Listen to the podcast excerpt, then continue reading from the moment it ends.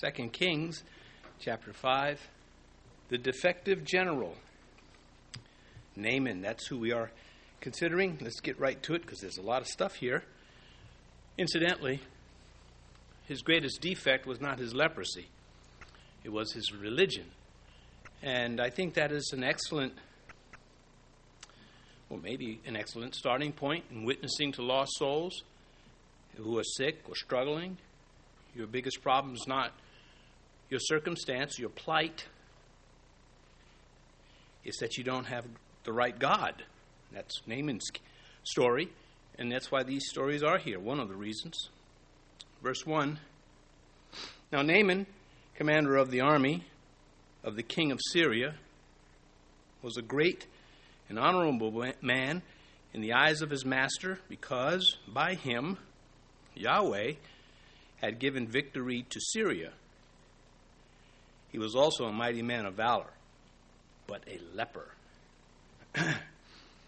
Sometimes I do some push ups before I come out. And if I do them too close to the time I come up, I'm a little out of breath. Okay. I mean, when you get up to about 80 push ups, not age, uh, when you get up to that number, you're probably lying that you got up to that number. Anyway, apparently, he commanded all of Syria's army. That's how it reads to us commander of the army. That means he's very high up. Says that he is great and honorable. His superior, the king, also thought this of him. He stands in contrast to the Israelite warrior Joab. Joab was a great man also. He was not honorable, nor was he good, and that's why he wasn't honorable. There should be some reason for greatness, not just because we appoint this description to ourselves. Otherwise, the earth would be overspread with illegitimate reputations, a bunch of folks saying how great they are when they're not, how many despicable judges are there that are referred to as honorable when they are dishonorable? Not all judges, I don't mean to say that at all, but too many of them. It says here in verse 1 because by him Yahweh had given victory to Syria. Yahweh's sovereignty, of course, is beyond global, it's into the spiritual realm. But unbelievers are also indebted to God for whatever successes they may enjoy, whatever achieve, achievements they gain, they still owe it to God. It's so simple for God to keep them from succeeding. All he has to do is pinch the airline, and that's that. This is the story of Nebuchadnezzar. He was told not to take pride anymore like, and go around talking, This is a great Babylon that I built. He was warned next time you do that, not going to be a happy thing for you, and that's exactly what happened in that very moment. We know this, and the world does not. We're supposed to turn this light on in the dark for them, given the chance. Even though he was unaware, even disdainful of Yahweh, Yahweh was responsible for his achievements. That's what it tells us. Satan was responsible for his leprosy. That is proper perspective. But I have learned that it's not enough to have proper perspective. Because when you're getting hurt and slammed, when things are going foul, you want relief. You want God to do something. You want the miracles of the Bible to happen to you. And they don't. Not always. Then we default to faith. And by that, Satan is soundly defeated. There's no antidote that he has against a child of God that is committed to God. And that's why faith is such a big deal with God. Without faith, it is impossible to please Him, we're told. I have to remind myself of that. And the little things set me off sometimes. Um, he says here in verse 1 he was also a mighty man of valor, a leper, a leper still. All these victories, all these God given victories, victories over the people of God. They were supposed to be, but they really weren't. Not the ones he was conquering. Most of them. Some of them were. Some of the people that he took hostage were godly people because of the ungodly people. They had to suffer. The Hebrew word for leper covers a variety of serious infections that show up on the skin, sores, even fungi. So it may not be the exact leprosy that we know today or even in the days of Christ. It doesn't matter so much because the dread of whatever it was on him, he wanted off. And he was willing to travel a hundred miles and take a lot of gold and silver and garments and a caravan and get the king's blessings just to be rid of whatever le- type of leprosy he had. Apparently, from verse 11, it was a certain area of his body and not his entire body. We'll get to that when we get to verse 11. Again, not lessening the dread. In fact, it may have been worsening. It may have hurt. It may have itched. It may have done both. Well, whatever it was, he wanted to be rid of it. Imagine him saying, Why, why am I so successful as the commander of the army, in favor with the king, no need, physical need of anything, or material need of anything, and yet my body is cursed? I've got this leprosy. It marred everything for him. He is a likable man. And the characters that we meet before until we get to Gehazi, where he stumbles, they're all likable. Well, there's one or two, we'll point them out. Verse 2 And the Syrians had gone out on raids and had brought back a captive young girl from the land of Israel. She waited on Naaman's wife. Well, her wife, his wife was always late, so she's always waiting on her. of course, no, she's a maidservant. These raids were unlawful and hostile border crossings from Syria into the promised land for loot and for slaves. Well, enslaving people. They weren't slaves when they arrived, they were slave when, slaves when they took them out. The sole cause of these raids was idolatry in the life of those who were called to a high standard of believing God. Leviticus 26, and it's all over the Old Testament. We know this, but it is helpful to be to have it repeated from time to time. I will set my face against you, and you shall be defeated by your enemies. Those who hate you shall reign over you. And of course, that reaches all the way, you know, into, even into the days of the Romans. But it was present here that God was using the Syrians to punish the Jewish people. And Syrian uh, the Syrian general Naaman was his instrument. This young, this maidservant, this damsel, separated from her homeland, likely separated from her family, from the place of worship, which would have been Judah, or ways away, she, but she's in the land where there's certainly no emblem of Yahweh is there the one that has taken her captive, at least owns her, is the one that's going to receive profound grace. In verse 3, we read, Then she said to her mistress, If only my master were with the prophet who is in Samaria, for he would heal him of his leprosy. She is a teen victim of corrupt leadership. Her country has let her down, and the invading armies have come in, foreigners. Idolatrous foreigners have taken her away. Yet, this lass is still sensitive to Naaman's plight. She's sympathetic and she wants to help. She wants him clean. She's comfortable enough to share her thoughts. This is telling us a lot about this household. If Yahweh is God of Israel, then why has he allowed me to be enslaved and put in the house of a Syrian general? She could have said that. She could have been bitter against God. There's no evidence of that whatsoever. In fact, she's still talking or uh, exalting God and his prophets. She's not lost her faith. She's saying, look, because I'm a hostage, she's not, maybe not articulating it this way, but what is happening here? This is a defiant faith. Whatever has happened to me does not take away from who my God is and who his prophets are. So, in the face of discouraging circumstances and a stolen life, she leaves a testimony for all of us. I don't want to say for the teens especially, it's for all of us. It's for people of faith, regardless of what age you are. I would expect her to be bitter, but ministry is everywhere. Bitterness is everywhere too. It's just which one are you going to pick up off the ground? She is a lily among thorns. You know the Song of Solomon, the beloved says about the Shulamite? Uh, she's like a lily among thorns. Compared to everyone else around her, they're thorns and she's the lily. She's the bloom, the flower. She is one of the 7,000. I have 7,000 that have not bowed the knee to me, uh, to bow, that is.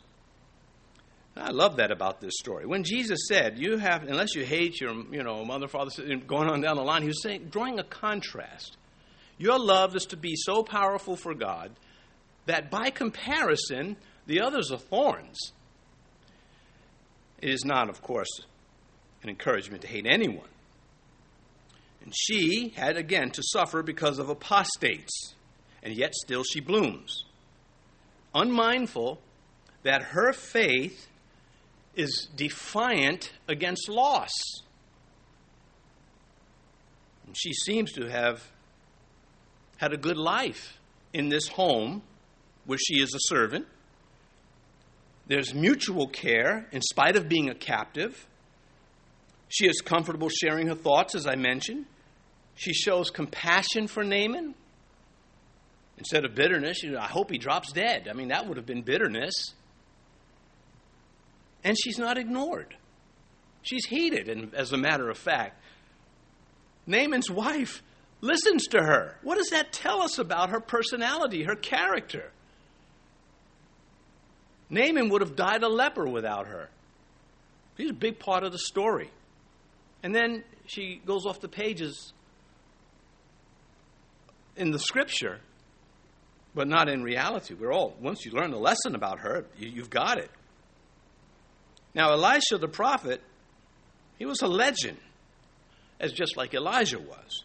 She had sense enough to recall Yahweh's prophet, unlike Ahaziah the king, who fell through the lattice and went sent to the god of Ekron, to which Elijah was sent to call him out. But she doesn't do it. She calls for the god, uh, the god Yahweh of the Jews. And so she says, For he would heal him of his leprosy. What right does she have to commit the prophet to healing this unbelieving general who is launching raids into God's territory? No faith. It's just this innocent faith that she has. There is no direct scriptural statement that says leprosy symbolizes sin. However, you read Leviticus 13 and the parallels become inescapable that leprosy in Scripture is a type of sin. Then you get to the 14th chapter, and there's the, the cleansing of the leper. I did not say the healing because mostly the, the dominant phrase for restoring someone who has leprosy is cleansing. Healing is sometimes referred to also because it is a healing still. But listen to the language from Leviticus 13. If it is deeper than the skin, it is leprosy. That is Leviticus 13, verse 3. If it spreads, well, sin does that, verse 7 of Leviticus 13. It defi- defiles, it isolates, it is fit only for the fire.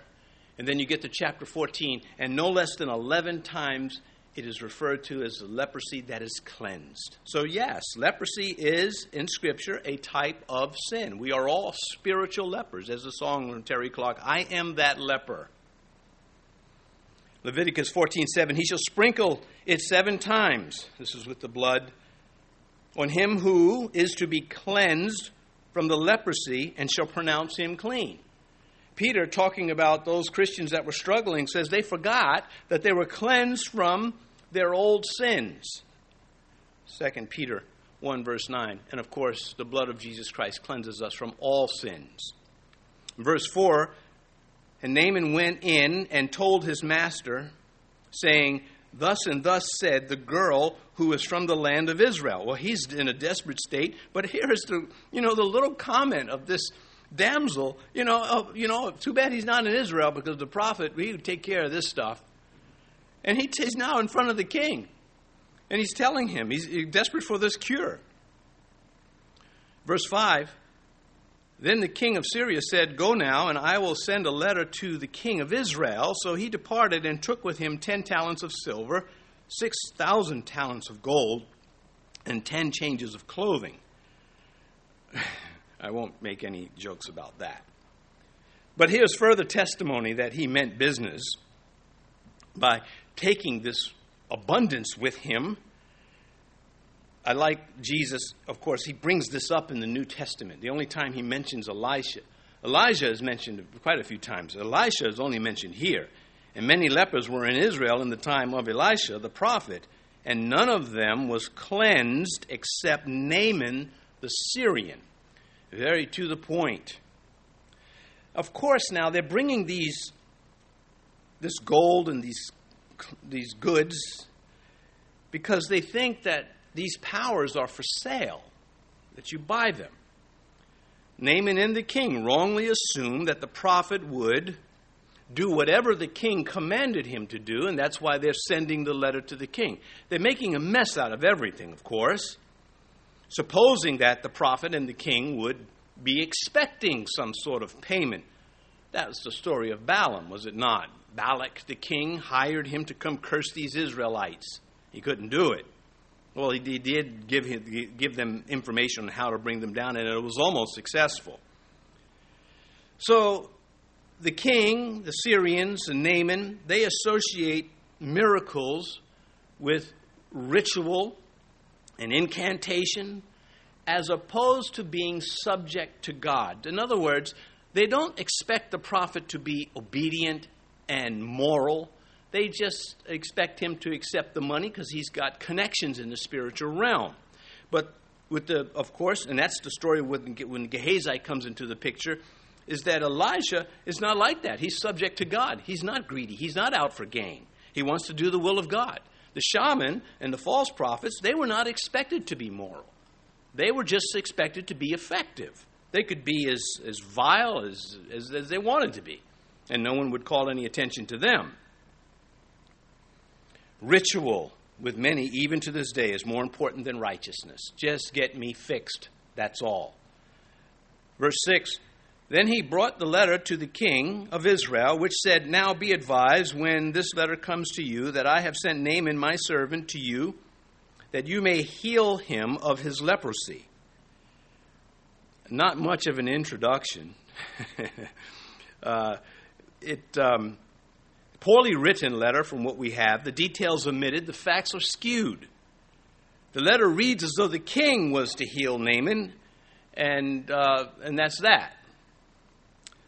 Uh, unsaved people can complicate Christian ministry. Well, Christians can complicate Christian ministry. So why would we expect when unbelievers are a part of the, of the process that it's going to come out well? So when Paul says, but, but, but the natural man, he makes that distinction. Does not receive the things of the Spirit of God, nor can he know. They are spiritually discerned.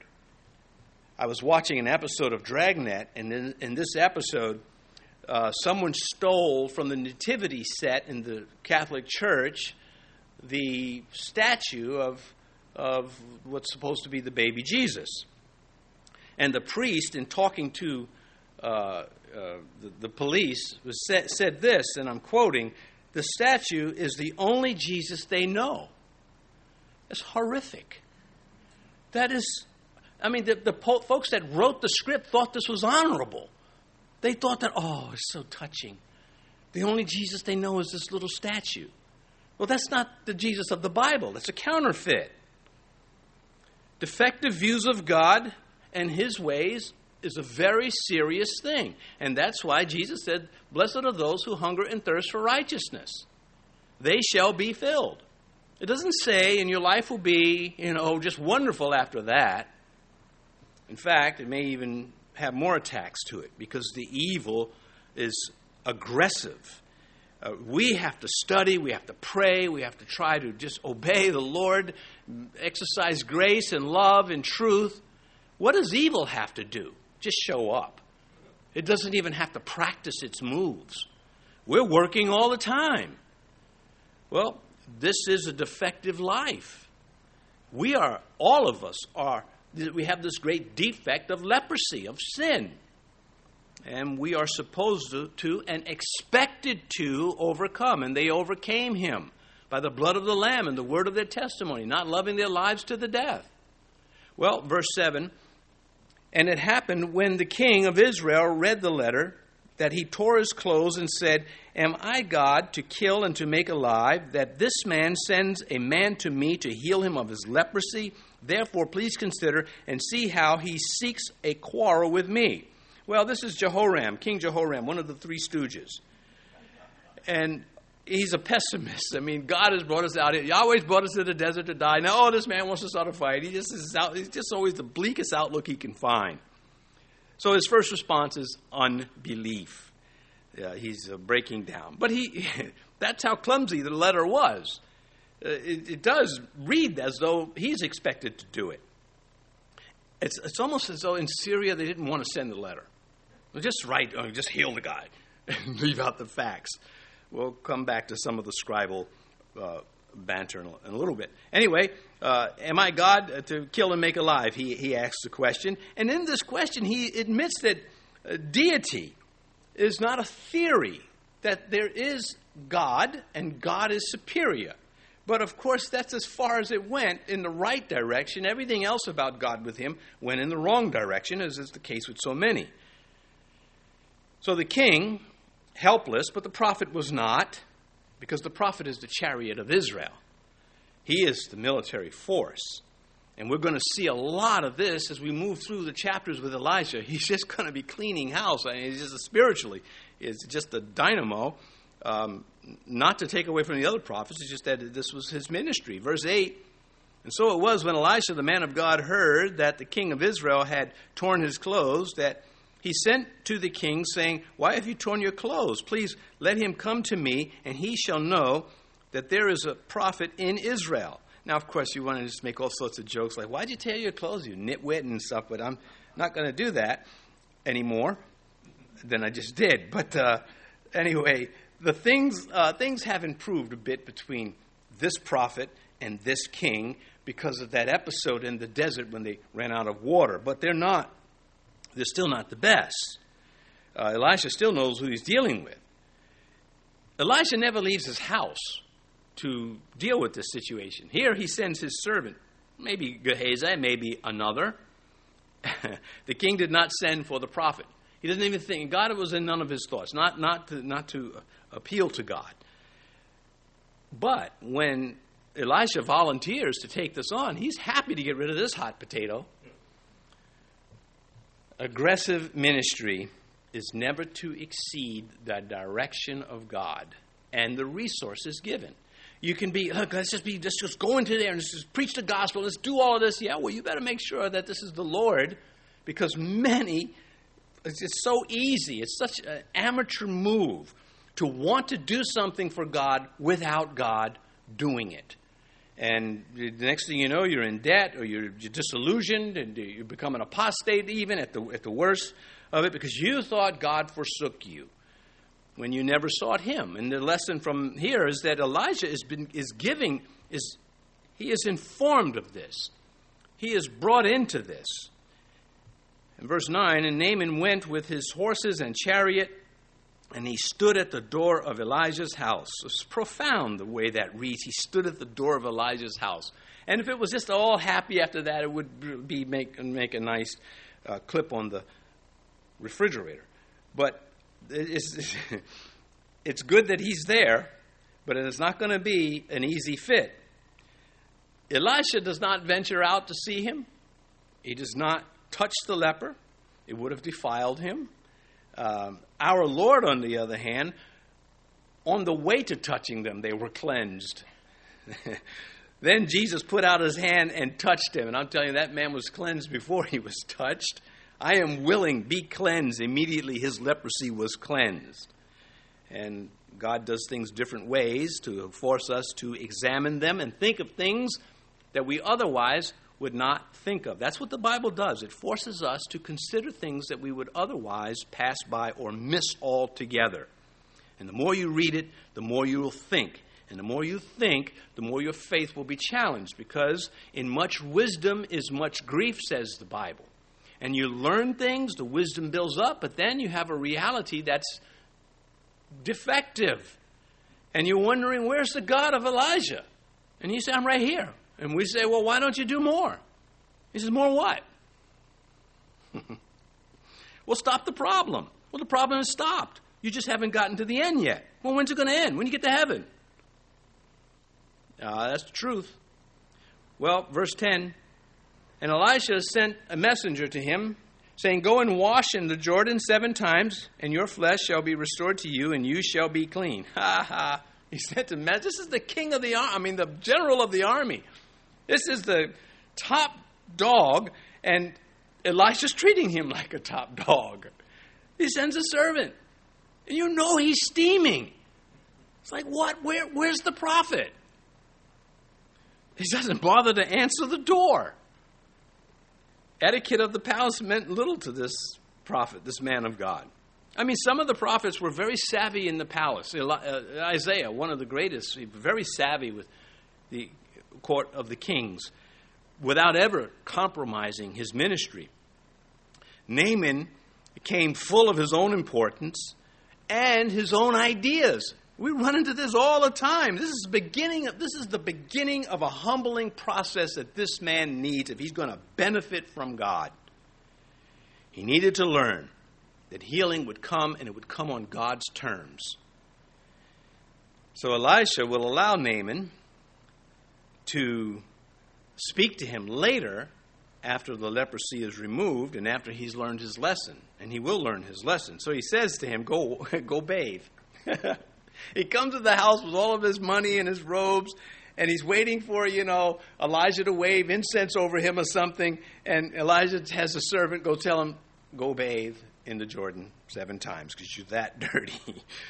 Seven times, no more, no less. Don't read too much. The number is just a, it's symbolic of you, this has to be completed. This is this this is it, and he has to do it literally seven times, and that is the number that is the number of completion.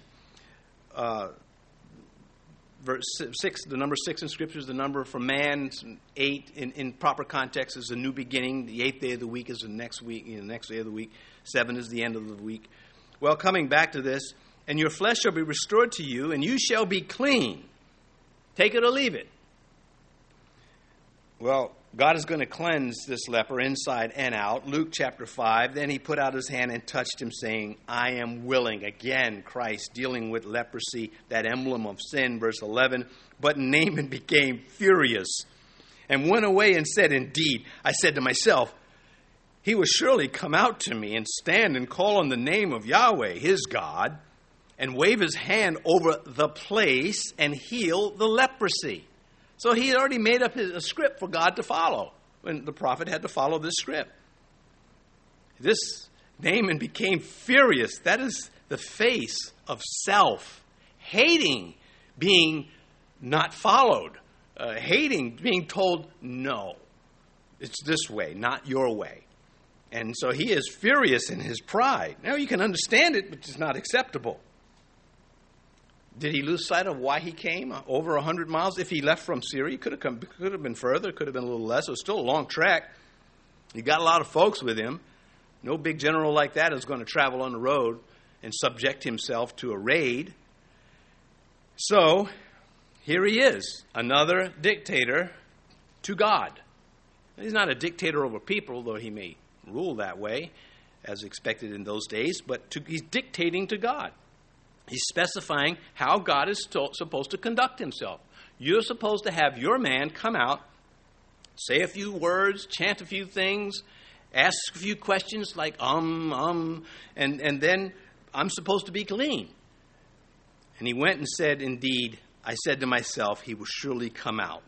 The preconceived notions that a human being can have to put, keep God in his place, get God to conform if God has to conform to ideas the ideas of people, if, if, God, if they can say, listen, this is how blessings will work, okay, then, then you're not going to get to heaven. 1 Peter chapter 5. Likewise, you younger people, now he's talking about me, but it's you too, submit yourselves to your elders. Yes, all of you be submissive to one another and be clothed with humility, for God resists the proud but gives grace to the humble.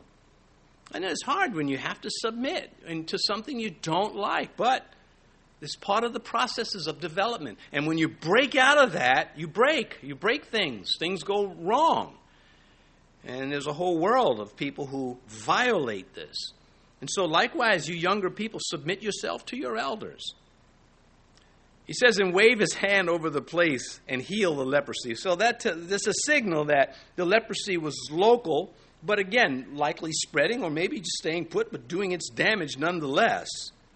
Verse 12, and so he's, he's fussing about, you know, I thought he was going to do this, and then he, he now he's going to uh, bash the Jordan. Now, the Jordan is not that great. Well, a lot of rivers aren't. I mean, the time of the year. I've seen the Mississippi a few times. I wasn't too impressed with it. I know somebody went, "Oh, you got to come in this season." Yeah, the, the Hudson River up north is very beautiful. So I don't know. I've not been to these places in Syria. You can stand in Israel in the north, and you can look at Lebanon and Syria at the same time, but not see the rivers. Anyway, um, He's thinking, of course, the healing comes from the water. So logically, the better the water, the better the healing. That's probably part of his, his thinking. And so he's, he's arguing in verse 12 Are not the Abana and the Pharpar, the rivers of Damascus, better than all the waters of Israel? Could I not wash in them and be clean? So he turned and went away in a rage. Now, when he's saying this, he's not, this is not, it would have been fair if he were asking the question but he is barking. he is mad about this. Um, Donald Grey Barnhouse was a pastor from years ago, along with the Lord. He's got some books out there, and they're not bad. But he has a quote here I want to share. Everybody has the privilege of going to heaven God's way or going to hell their own way. Actually, he got that from me, even though he died before I ever entered ministry. Uh, he did not get it from me, in case.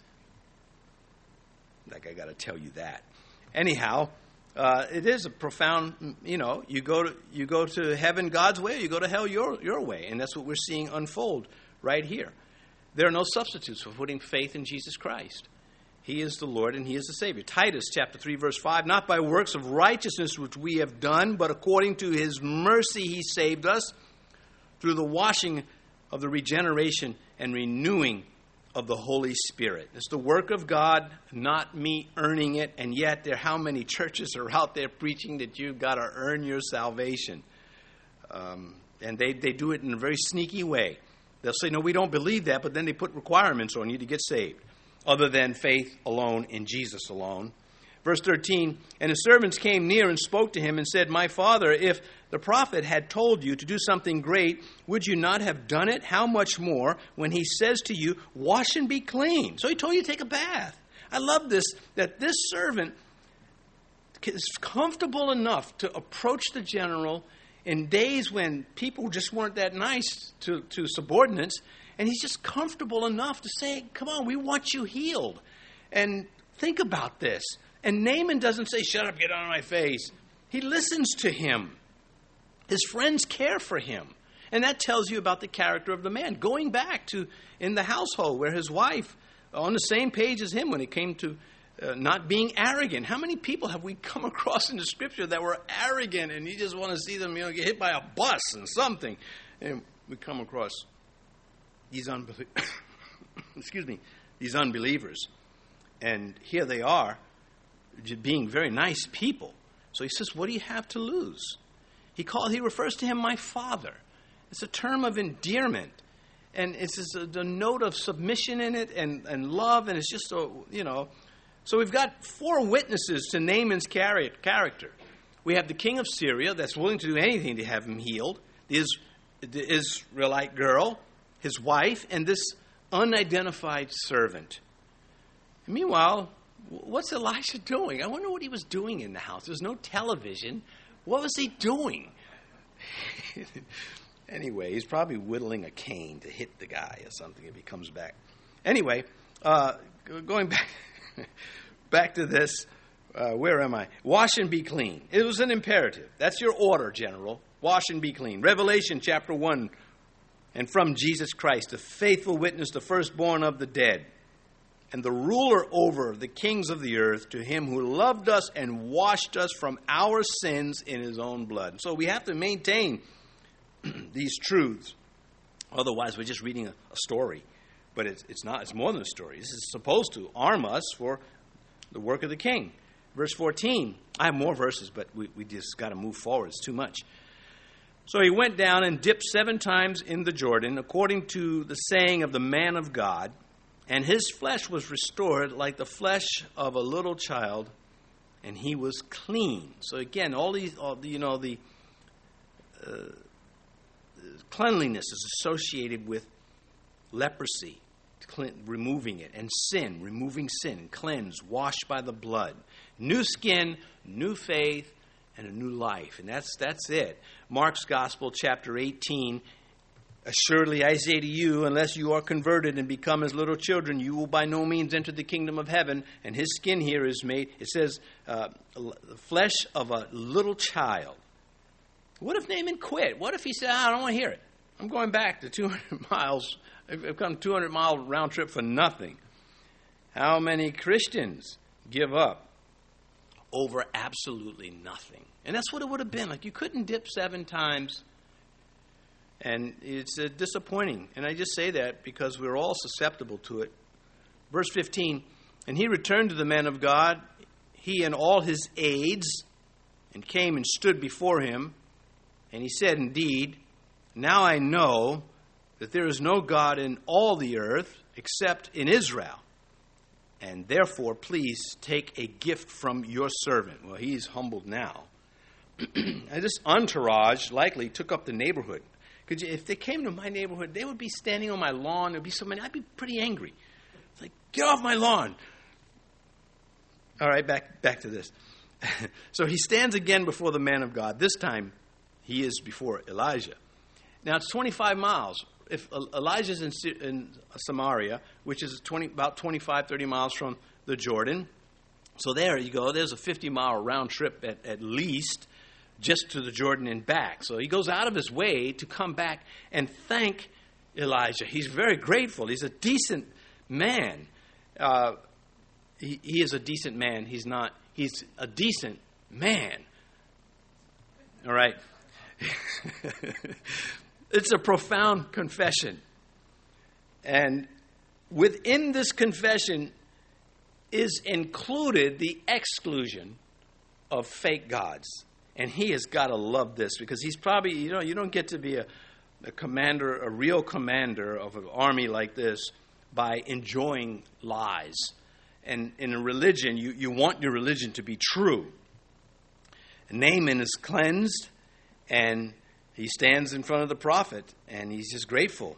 In verse 16, and he said, As Yahweh lives, before whom I stand, I will receive nothing. And he urged him to take it, but he refused. So the king, this, of course, he still has much to learn. He's probably heard some things about Yahweh in his country. The Jews, of course, religion was a conversation. And he's trying to pay the prophet. And Elisha says, No way, I didn't do the healing. I, I can't take anything for this. this um, this is remarkable because, of course, the king is saying, "No, come on, take some. I, I can't just receive this. I have to give you something." And the prophet's adamant, "No way." Verse 17, and this is another feather in Naaman's cap to leave it and not, you know, uh, just try to well, just leave it on the steps, something like petty like that. Verse 17. So Naaman said, "Then, if not, please let your servant be given two mule loads of earth."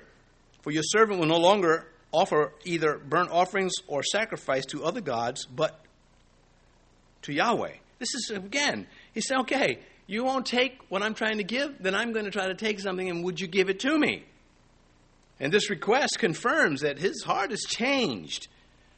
Previously, his disparaging remarks about you know the dirty Jordan And, and, and now he wants to take a load of, of soil uh, back to his land. He, he wants to spread promised land into the unpromised land. Sort of like us taking the gospel where it, where it isn't. This is one of the problems with building on another man's foundation. There's plenty of other places to go. Why, why would you do that? Why would you open a barber shop next to a barber shop? It'd be kind of, you know, rude and um, provocative. Anyway, uh, this is powerful to me. I, I, I think we all love this. Consider his insight in not wanting to stand on unpromised soil while worshiping Yahweh. I mean, it's just, he's like, well, you know what? I, this, Yahweh is God, and I've got to go back to the pagan land. Well, when I come to God, I'm going to stand on soil that he has blessed. It's uh, crude, but it is honored and it is honorable. And there's more to the story. Verse 18. Yet, he's still speaking to the prophet.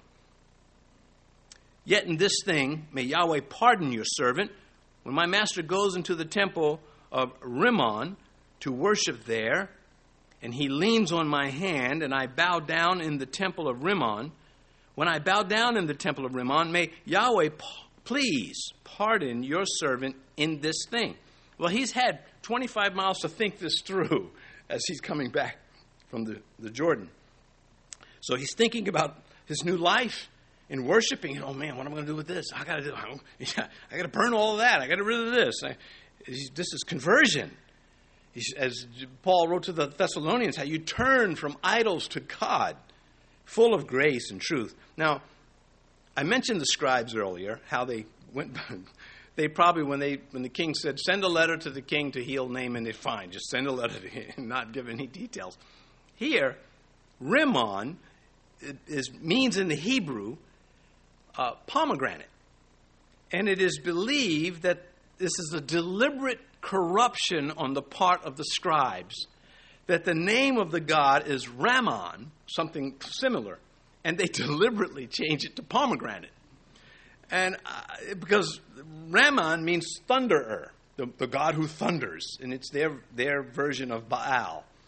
And it's like when they write the story, don't write thunderer, write pomegranate. and I believe that because there's so many little sarcastic spots. You know, Ezekiel being the, one of the poster boys for his word, his use of the word idol. Um, anyway, God is not impractical. This is a profound section because he's saying, look, I have to go back to my land. It would be worse. It would be a bad thing if, if I'm fired. And it's just, I have to go into the temple with my boss. I don't mean the word, I don't worship his God anymore. But I have to be there. Can I, can I get a pass on this? And the prophet's going to grant it. He's, we don't have a petty God. Oh, no, no, no, no, no. You got to. I mean, it, it's what's, what's in the heart, not, not, not on the outside. And in his heart was these gods are fake, and I turn from all of them. But I still have a duty to perform. And I think we have, imagine if you you work in a government building and you have to type up a, a new disgusting law. Well, you don't believe that, but it's your job to type it. What are you going to get? You know, okay, I quit. I, you know, I don't know that God always requires that of us. We have to be careful how we, we judge people in difficult situations. We remember Obadiah the servant. He's working with the king and uh, Ahab and Jezebel. You don't get any worse than that. And yet, uh, he's this great man of God. He used his position to, to, to save lives. So I love this story, uh, this story of grace. Um, I, and when we get to Gehazi, almost all the commentators pile up on Gehazi. I think he was wrong. It was very bad what he did. But I have learned not to, not to shoot the wounded so quickly. Sometimes, sometimes you have to because they're shooting back. But it just where's the grace? And, I, and so when we get to Gehazi sometime this evening, I, I hope it's a, a, gracious but not a compromised grace as we discuss his his sin. There's three of them. He, com- he violates three commandments of the ten in one single swoop. Anyway, uh, then he said, Elijah's, Elisha is speaking now. He says, Shalom that idiomatic phrase, go in peace. Uh, so he departed from him a short distance. He does not make an attempt to have him circumcised, to lay down to, for him the dietary code, to convert him to Mosaic law, remember the Sabbath, to keep it holy. He doesn't do any of this. He was cleansed and he was given grace and he's sent home. He knows who God is. And it was such a wise prophet because how do you how do you undo all of, of the, the misconceptions on your doorstep? Our God is not a petty God. That does not give us license to do wrong, but there is a reality that we are forced to face. Life is defective, and God knows it. Verse 20 But Gehazi, the servant of Elisha, the man of God, said, He goes, he, he catches up to him. Uh, Look, my master has. Did I miss a verse? Because I can do that just to keep you on your guard. No, okay, but back to verse 19 before we redo 20. Then he said, Go in peace. So he departed from him a short distance. Verse 20. But Gehazi, the servant of Elisha, the man of God, said, Look, my master has spared Naaman the Syrian while not receiving from his hand what he brought. But as Yahweh lives, I will run after him and take something from him. So, this is the, the rationale of Gehazi. Is, so, looking at verse 20, but Gehazi is ominous, is it not? But Gehazi. the music goes there. Jesus said, Take heed and beware of covetousness, for one's life does not consist in the abundance of things he possesses. Well, Gehazi didn't get that. The three commandments he breaks first, he's going to take the Lord's name in vain, as uh, when he says, as, as, the Lord lives, and uh, but as the Lord lives, I will run after him. Well, why is he mentioning the covenant name for that? Now, he's got to tell this story. And I think that's part of his confession in the end. But anyway, coming back to this, he takes the Lord's name in vain, this covetousness. He's desiring something that does not belong to him, and he's trying to lay his hands on it. And then there's the false witness. My master said, and it's not happening. And so he's lying. The servant of Elijah, the man of God. He's dragging down the prophet into the story that makes this a high profile case because now Elijah is attached to this lie. And if he doesn't get himself separated from it, then he goes down with it. And then the whole thing about sending the wealth to buy the prophet's spiritual powers would be true in the eyes of the unbelievers. So Elijah is going to come down heavy on this sin because it is such a high profile sin. Uh, he said, Look, my master has spared Naaman here in verse 20. This Syrian, he's, how he's justifying it, while not receiving from his hand what he brought. And so he says the pastor made a mistake. He had a chance to go ahead and get that building up, and he didn't take the money, or something like that. He knew he was wrong because when we get to verse 24, he's going to sneak in and hide the stuff. So he knows he's trying to fly beneath the radar. And I go back to at some point in the future, he tells the story with a spirit of regret. I don't believe that you know these things are magically done. I think that there's a human element to it because that's how God works. In spite of the miracles that are done, they're, specified when they are imparted, or that there's divine activity. Um, he says, "But the, as Yahweh lives, I will run after him and take something." So there's the vanity. He's telling you, and I told us, you know, I says he's covering it with with religion, coupled with his actions in chapter eight when he's applauding the prophet, telling about his miracles, which ends up blessing the, the widow, um, which we believe she was a widow by that time. I just don't I don't see this Gehazi as this some of these other characters in Scripture, like Saul and Amnon, and just other ones that are monsters. Nabal, uh, Gehazi goofed big, but I don't think that's the whole story, and he paid for it. So close and yet so far away. My master as Yahweh lives. If he had only lived by that. And so while the prophet Elisha met Naaman's needs, he did not meet Gehazi's greed. Now, it's not really greed, as you know, in the sense that greed wants too much. He doesn't want too much. He just takes a lot. So I don't know if that's still greed. You know, it depends on the definition you want to stick by. But I mean, there were.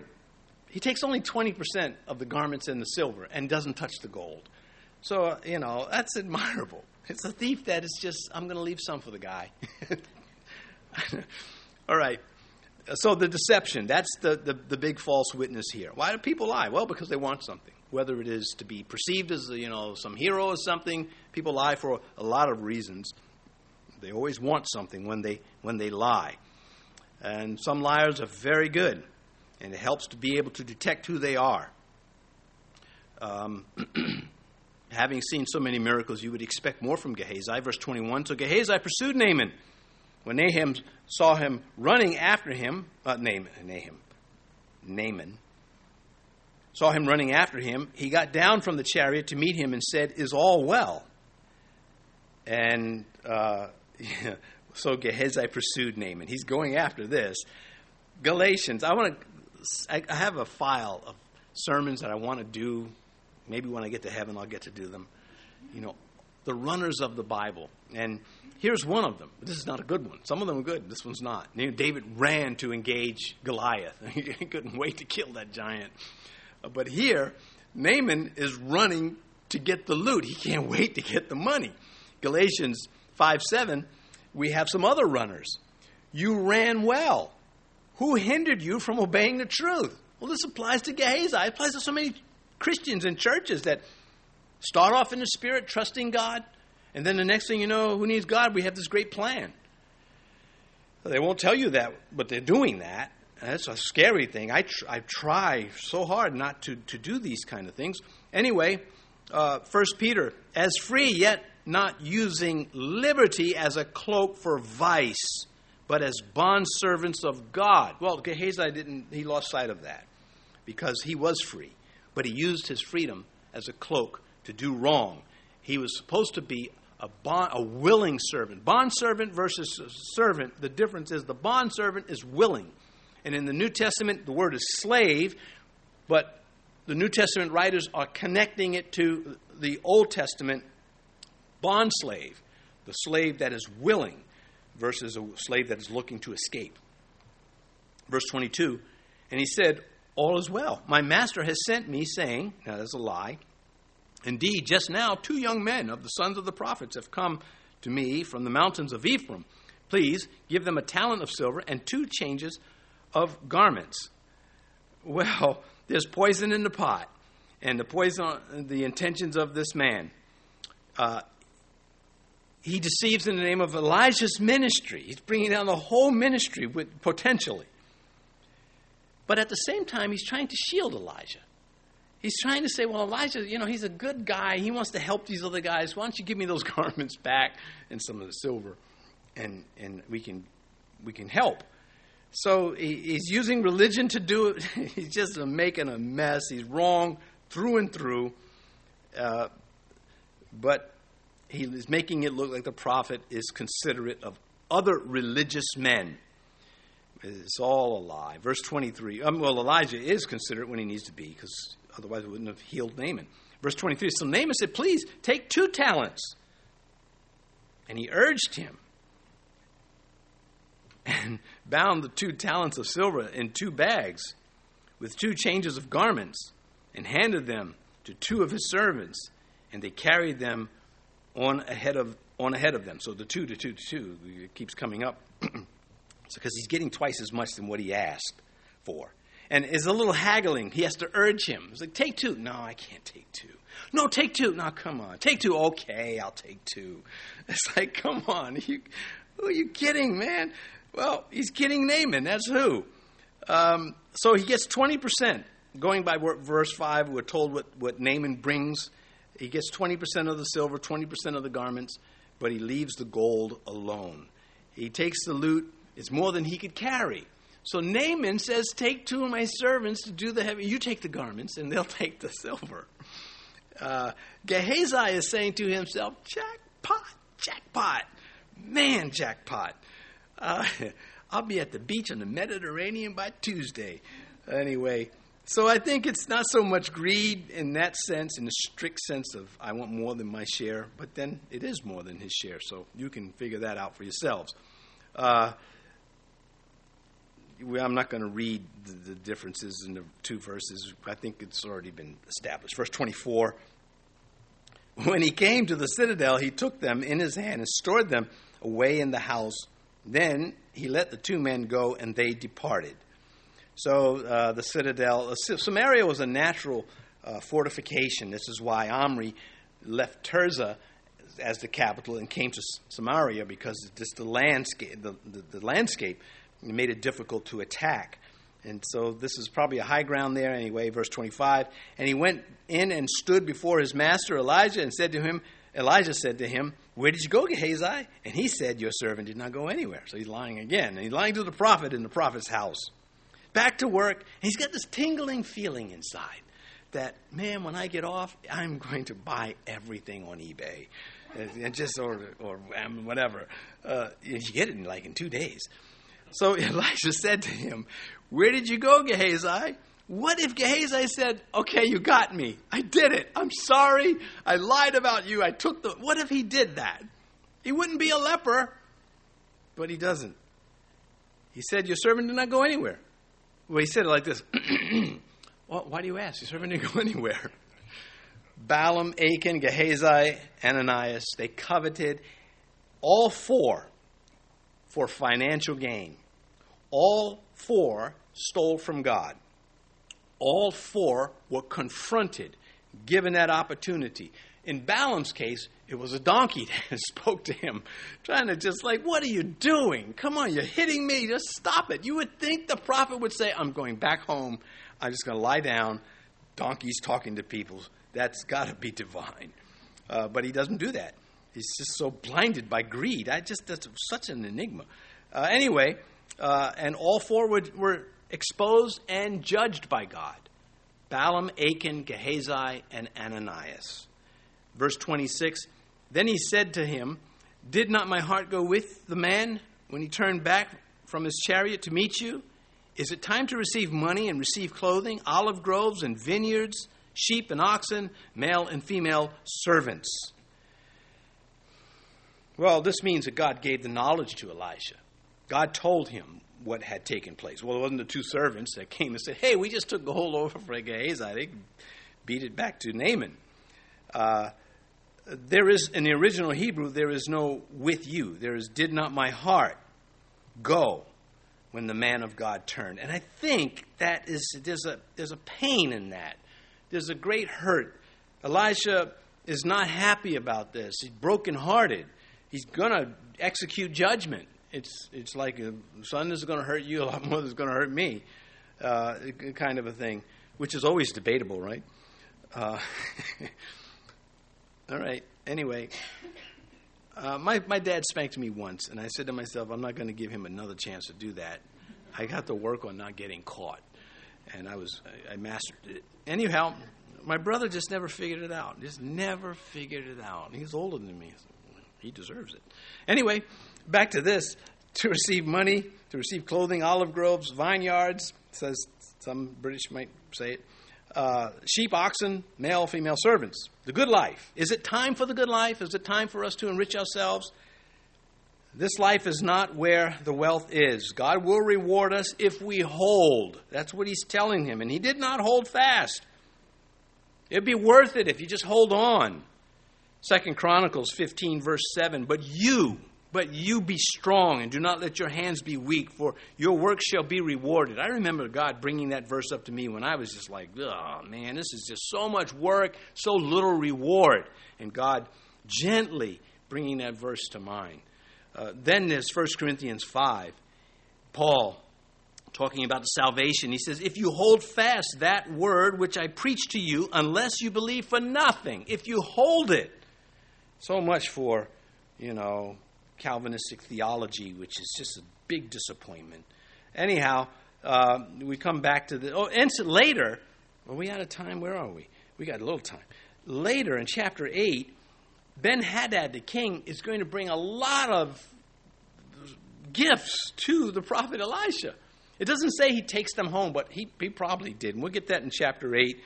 Uh, it's, it's, just so many intense stories surrounding this man's ministry to come.